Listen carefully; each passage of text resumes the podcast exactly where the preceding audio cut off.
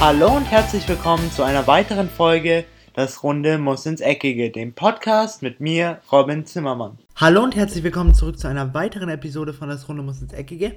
Ja, wir sind wieder zurück. Heute das erste Mal eine Podcast-Folge für mich in Deutschland, also auch nochmal was anderes. Aber Jetzt bin ich wieder zurück, zumindest für die nächsten sieben Wochen. Für mich wird, das, wird der Aufnahmerhythmus etwas anders sein, aber ich hoffe immer noch, dass ich euch um die gewohnten Uhrzeiten, heißt um 14 Uhr am Freitag und am Montag mit Podcast-Folgen versorgen kann. Apropos Podcast-Folge, in der heutigen Episode werden wir unter anderem über drei Transfers reden, von Manchester City, von Juventus Turin und auch vom FC Barcelona, weil ich insbesondere die Personalie, die der FC Barcelona jetzt äh, verkündet hat, sehr, sehr interessant finde. Auch die, den Transfer von Manchester City City macht Sinn, ist aber auch ein bisschen anders zu betrachten, als es viele betrachten. Und dann werden wir natürlich noch über die WM reden. Das wird jetzt eines der letzten Folgen sein, wo wir über die WM reden. Na klar, weil wir jetzt haben hier nur noch das Spiel um Platz 3 und das Finale vor der Tür. Danach ist die WM auch vorbei und danach werden wir uns komplett voll und ganz auf die Transfers, die Vorbereitung der Bundesliga-Teams, der Premier League-Teams und der Teams auf auf der ganzen Welt absolut konzentrieren und dann freuen wir uns schon mit großer Vorfreude auf den Start der Bundesliga-Saison und der allgemeinen Saison 2018-2019. Beginnen wollte ich jetzt heute erstmal mit den zwei WM-Halbfinalspielen, die wir hatten, sowohl am Dienstag als auch am Mittwoch. Zum einen hatten wir das Spiel Frankreich gegen Belgien, aber auch England gegen Kroatien. Beides jetzt die wirklich Top 4 Mannschaften in diesem Turnier, vielleicht nicht auf dem Blatt Papier und nicht, was man vorher so gedacht hat, aber es waren einfach die vier Mannschaften, die über das ganze Turnier hinaus einfach konstant waren. Sie haben es geschafft, insbesondere Kroatien, sich jetzt aus dem Schatten der 1998er Helden von Kroatien rauszuschleichen und jetzt sind sind sie endlich kein Geheimfavorit mehr, sondern für mich sind sie jetzt klar, obwohl es gegen Frankreich geht, auch so ein bisschen der Favoriten im Finale, denn sie spielen doch einen Fußball, der für die Länder, gegen die sie bis jetzt gespielt haben, doch sehr, sehr schwer zu bespielen ist mit ihrer unglaublichen Kämpfermentalität. Sie rennen, sie haben Arbeitstiere, insbesondere Mandzukic und Ante Rebic, was man auch in dem Spiel gegen England auf jeden Fall gesehen hat. In der ersten Halbzeit tat sich Kroatien doch sehr, sehr schwer. Sie waren auch in der Abwehr extrem wackelig. Die Three Lions haben es wirklich gut gemacht, insbesondere durch die Person von Raheem Sterling, der wirklich viele Lücken vorne gerissen hat, sich schnell bewegt, flink, hat Dario wieder immer auf sich aufmerksam machen lassen und er, Dario wieder musste immer wieder aus der Abwehr hinauskommen, weil auch Sterling weite Wege zurück in das ins Mittelfeld gemacht hat, wo dann Dario wieder rausrücken musste und so war Dejan Lovren unter anderem auch Jesse Lingard, Dele Alli und auch noch Harry Kane beschäftigt. Also also in der ersten Halbzeit hatte wirklich Kroatien allerhöchste Not, hier halbwegs mitzuhalten und in der fünften Minute ging es auch gleich mal nicht so gut los für, Kroatien, für Kroatien, denn in der fünften Minute verursachten sie einen Freistoß kurz vor der Strafraumgrenze und dann der Linksverteidiger von, der aber eigentlich in der Nationalmannschaft Rechtsverteidiger spielt, Kieran Trippier von Tottenham Hotspur, konnte diesen Freistoß dann wunderschön verwandeln und so stand es 1-0 für England, aber auch danach kam einfach Kroatien, wie eben schon angekündigt, nicht in den Tritt. Sie hatten defensiv wirklich große, große Probleme, bis auf in der zweiten Hälfte, weil in der zweiten Hälfte oder primär in der Halbzeitpause hat Glatko Dalic wirklich die richtigen Worte gefunden und konnte seine Mannschaft besser einstellen. Insbesondere das defensive Mittelfeld rund um Rakitic und Brozovic hat in der zweiten Hälfte auf jeden Fall besser funktioniert und so konnten sie auch vorne Chancen kreieren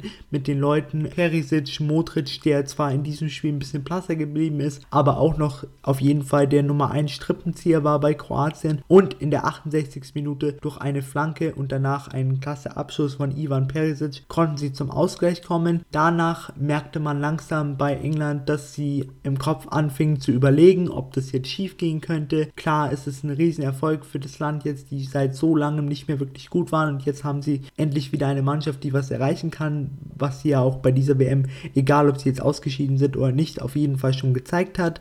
aber man hat gemerkt, die Engländer überlegen überlegen langsam, sie wissen nicht mehr, sie kommen nicht mehr gescheit nach vorne. Kroatien ist immer mehr am Drücker, immer mehr am Drücker, aber zumindest bis zur 90. Minute, heißt bis zur Verlängerung, konnten sie es noch durchhalten und so ging es mit 1 zu 1 in die Verlängerung. Danach ha hatte ich so ein bisschen das Gefühl, dass Kroatien jetzt vielleicht einbrechen wird, denn sie hatten davor schon zwei Verlängerungen in den Beinen und England eben nur eine. Aber nachdem die Kroaten alle Arbeitstiere sind, ich erinnere nur an Ivica Olic, als er noch beim FC Bayern unter Vertrag war, da hat man ihn immer die Pferdelunge genannt und das ist irgendwie sowas, was alle Kroaten, kroatische Spieler, alle kroatische Fußballspieler charakterisiert. charakterisiert. Sie sind alle wirklich haben eine richtig gute Ausdauer, sie kämpfen bis zum Ende, sie haben ihre Egos jetzt insbesondere bei dieser WM extrem zurückgeschraubt und tun wirklich alles für die Mannschaft. Von daher konnten sie auch verdient in der 109. Minute in der in der Verlängerung in Führung gehen durch Mario Mandzukic, welcher dann auch noch später ausgewechselt werden musste, weil er dann noch ein, an einem Krampf litt. Aber danach konnte, konnten die Three Lions nicht mehr ausgleichen und so steht Kroatien verdient im Finale 2018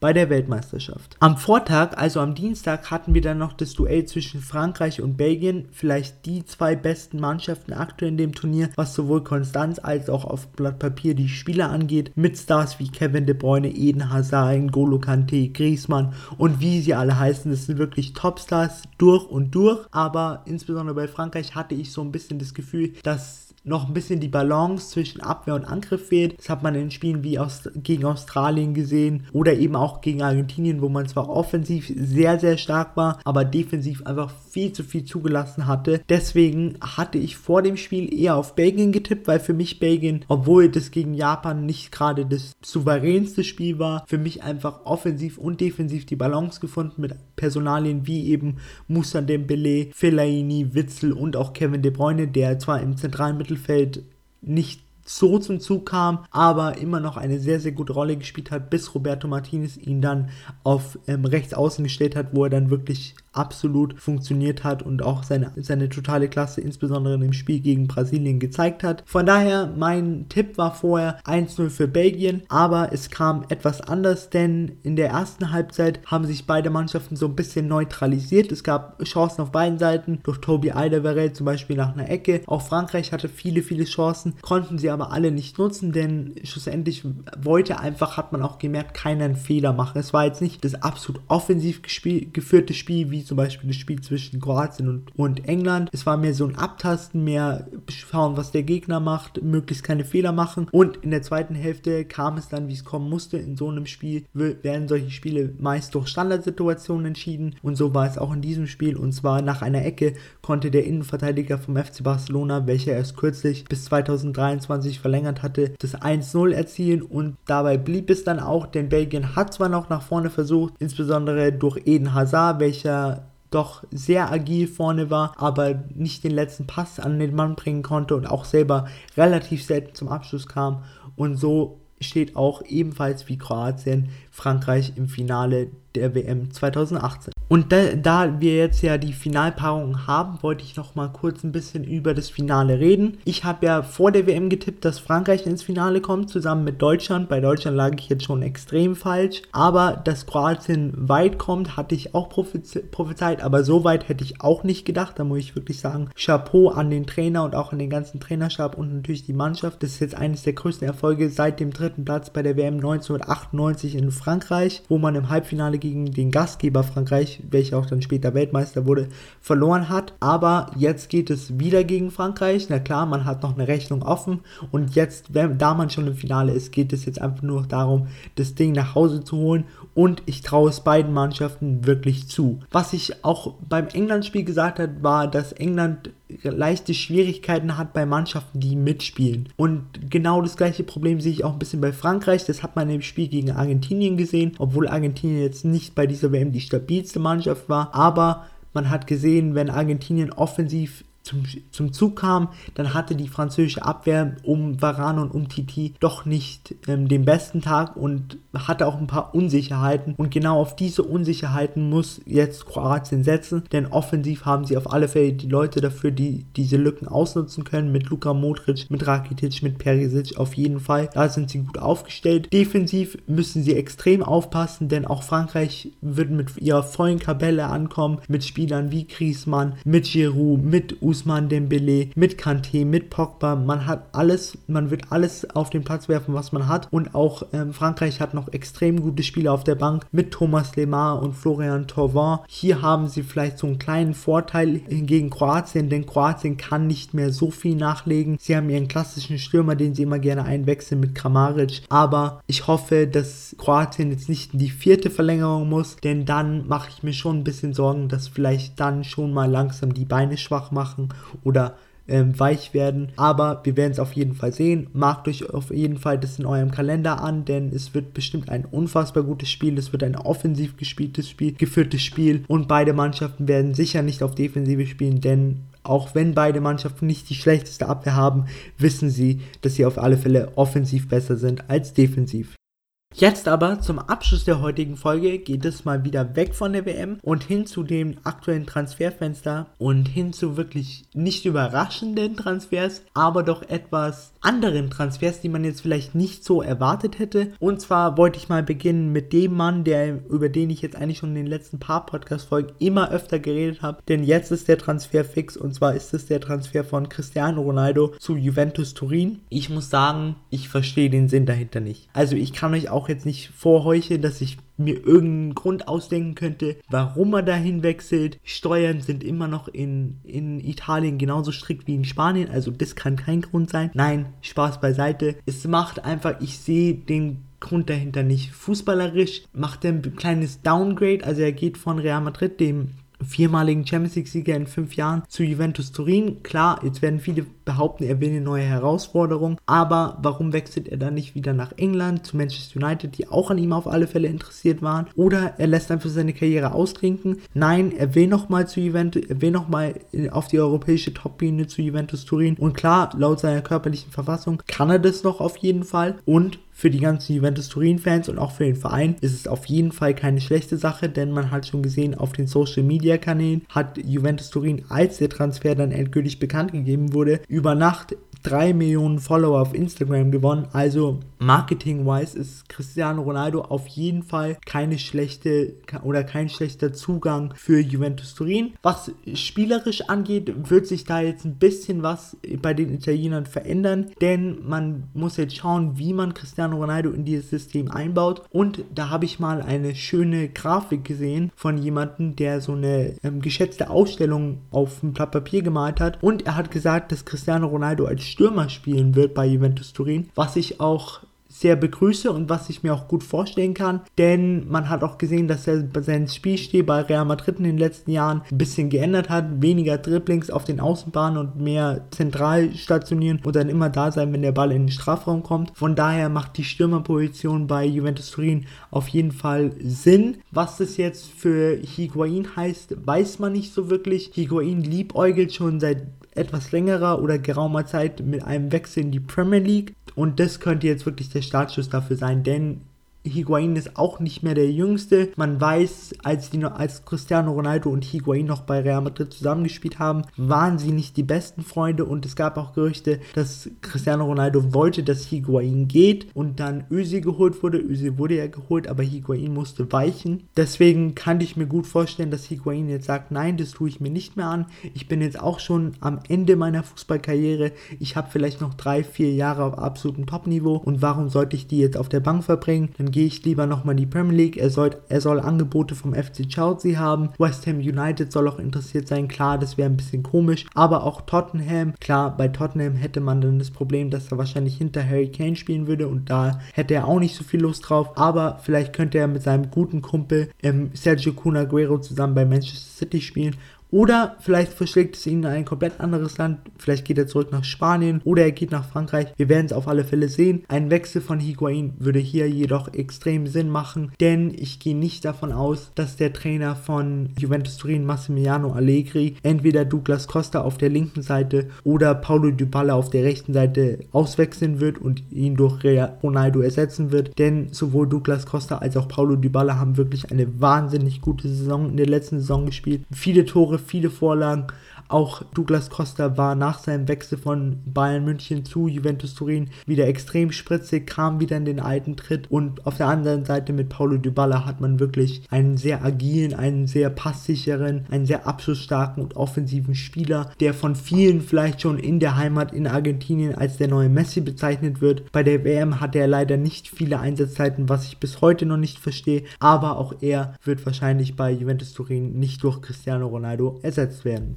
Der vorletzte Transfer, über den ich mit euch jetzt noch reden möchte, ist der Transfer von Riyad Mahrez zu Manchester City auch ein Transfer, von dem ich gedacht hätte, dass er vielleicht schon letztes Jahr passiert. Insbesondere in der Wintertransferphase hat man doch bei Manchester City extreme Bemühungen daran gesetzt, Riyad Mahrez zu verpflichten, aber da hat sich Leicester City noch quergestellt. Sie haben gesagt, nein, wir wollen ihn auf alle Fälle noch zum Ende der Saison halten, weil wir glauben, dass er uns noch weiterhelfen kann und das hat er dann insbesondere in der Rückrunde auch noch getan, mit vielen Vorlagen und Toren. Er war wirklich einer der essentiellen Männer mal wieder bei Leicester City und jetzt hat aber Leicester City in der Sommertransferphase gesagt, okay, wir wissen, wir können ihn nicht mehr lange halten. Er hat auch schon öfters seinen Wunsch geäußert, dass er zu einem größeren englischen Verein wechseln will und warum sollten wir ihm diesen Wunsch nicht gewähren? Er hat viel für unsere Mannschaft getan. Er wurde unter, unter anderem mit uns 2016 Premier League Meister und jetzt ist es einfach Zeit für ihn, ein neues Kapitel aufzuschlagen und Leicester City wird dafür auch nicht schlecht entlohnt, denn Riyad Mahrez wechselt für eine Summe umgerechnet in Euro für 71,5 Millionen Euro, was für Manchester City natürlich wahrscheinlich nicht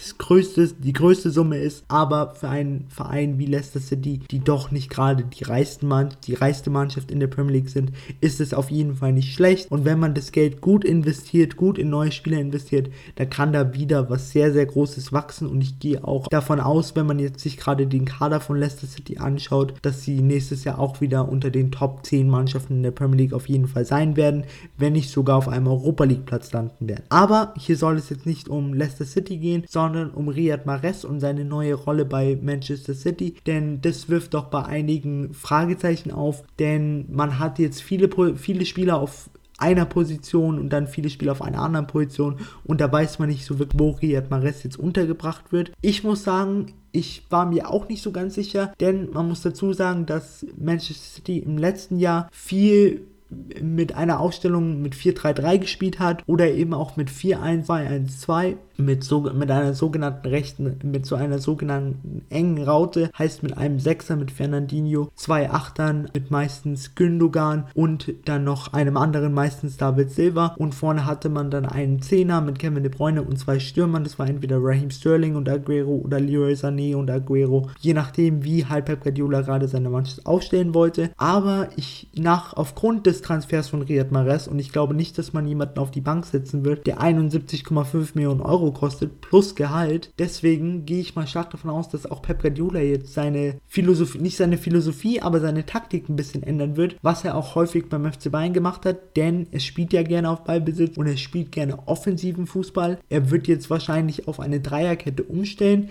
hat man auch schon bei England gesehen, dass es funktioniert. Dann wird er wahrscheinlich seine drei Innenverteidiger haben mit Kyle Walker, mit Otamendi und dann wahrscheinlich noch John Stones. Man hat zwei schnelle und einen eher solideren, der weiterhin hinten bleibt mit Otamendi. Und davor wird er wahrscheinlich einen Sechser haben, dann vier Außen, also vier, zwei, einen rechten, einen linken Mittelfeldspieler und zwei zentrale Mittelfeldspieler und vorne noch einen, zwei Stürmer oder er stellt es um, dass er keinen klassischen Sechser hat, zwei zentrale Mittelfeldspieler und einen ZOM. Egal wie er es machen wird, Riyad Mahrez wird sich wahrscheinlich auf der rechten ba Außenbahn finden und ein Kevin De Bruyne wahrscheinlich auf dem, im zentralen offensiven Mittelfeld oder im zentralen Mittelfeld. Ein Leroy Sané wird wahrscheinlich auf links außen spielen und vorne hat man dann, sollte man keinen anderen Stürmer verpflichten, wie zum Beispiel Icardi, der aktuell bei Manchester die gehandelt wird, wird man wahrscheinlich Raheem Sterling, der auch die Stürmerposition jetzt bei der WM für England gespielt hat, zusammen mit Sergio Cunaguero spielen. Ich muss sagen, Riyad Mahrez ist für mich ein guter Transfer für Manchester City, denn er macht Sinn, er ist technisch stark, er ist passsicher, er ist dribbelstark, er geht gerne ins 1 gegen 1, er kann in der gegnerischen Abwehr auf alle Fälle Lücken reißen. Ich finde, es fehlt ihm so ein bisschen an dem Grundtempo, er hat einen guten Antritt, er ist eher so der Mann, der dir auf den ersten drei Metern so ein bisschen das Wasser abläuft und da extrem schnell ist. Solange es in, äh, nicht in ein weiteres oder ein längeres Sprintduell geht, ist er auf alle Fälle den meisten Abwehrspielern überlegen. Von daher ist er auch ein sehr, sehr guter Mann für Manchester City. Was jetzt leider mit dem Portugiesen Bernardo Silva passiert, bin ich mir nicht so ganz sicher, denn eigentlich war er eher, als er von AS Monaco kam, für die rechte Außenbahn angedacht, aber dann hat Pep Guardiola sein System ein bisschen umgestellt und so fand Bernardo Silva nicht so die richtige Person,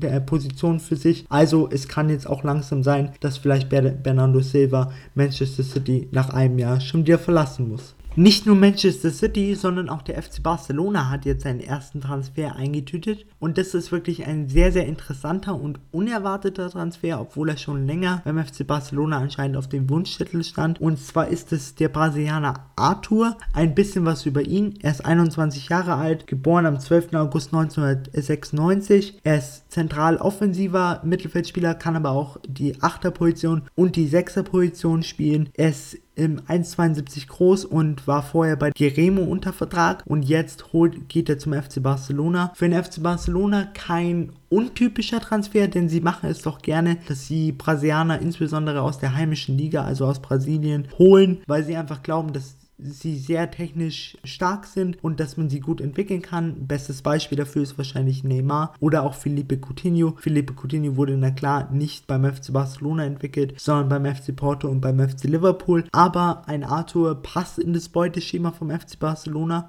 Ein bisschen zu seinem Spielstil. Er ist doch eher kein wirklich torgefährlicher Mann. Ich habe mir seine Statistiken angeschaut. Er hat in 50 Spielen im Jahr 2017 nur zwei Tore und zwei Vorlagen liefern können, was jetzt wirklich keine atemberaubende Quote ist als Zehner oder auch als Achter. Von daher weiß ich nicht, ob er sich beim FC Barcelona durchsetzen wird. Man muss es sehen, das wird auf jeden Fall die Zeit zeigen. Aber Brasilianer haben beim FC Barcelona immer so einen kleinen Bonus, weil viele wissen, dass sie technisch sehr elegant sind, sie sind engagiert, sie arbeiten hart und genau wenn er diese Tugenden auch mitbringt, dann kann es sein, dass er vielleicht ja, anderes Iniesta beerben wird, denn für ihn hat der FC Barcelona noch keinen Ersatz gefunden. Klar, wir haben große Namen, die im Raum stehen, wie Thiago vom FC Bayern oder auch Adrien Rabiot von PSG. Aber sollte der FC Barcelona auf Arthur vertrauen, dann hat er auf jeden Fall gute Chancen, dass er in, dem, in der nächsten Saison viele Einsatzzeiten bekommen wird, viele Einsatzminuten, denn das wird auch für ihn entscheidend sein,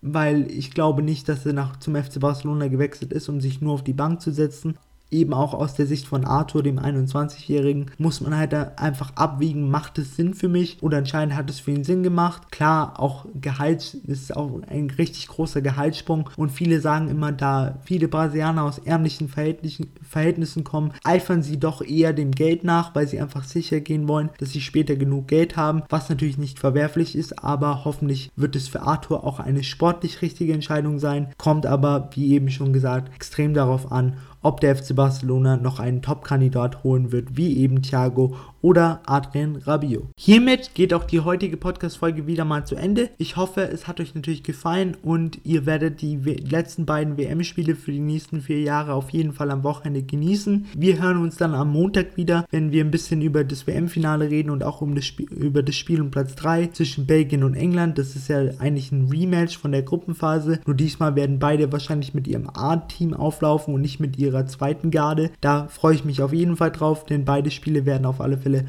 hochklassig und offensiv geführte Spiele. Und dann werden wir uns natürlich noch auf, Trans auf Transfers fokussieren und vielleicht ein bisschen über die ersten Bundesliga-Teams anfangen zu reden, über Spieler, die man vielleicht beobachten sollte. Aber da habe ich mich auf jeden Fall noch nicht festgelegt. Auf jeden Fall, habt ein schönes Wochenende, genießt die WM. Ich bin damit raus und ciao. Und das war's auch schon wieder mit einer weiteren Folge Das Runde muss ins Eckige, dem Podcast, wo ihr alles rund um König Fußball kompakt auf die Ohren bekommt.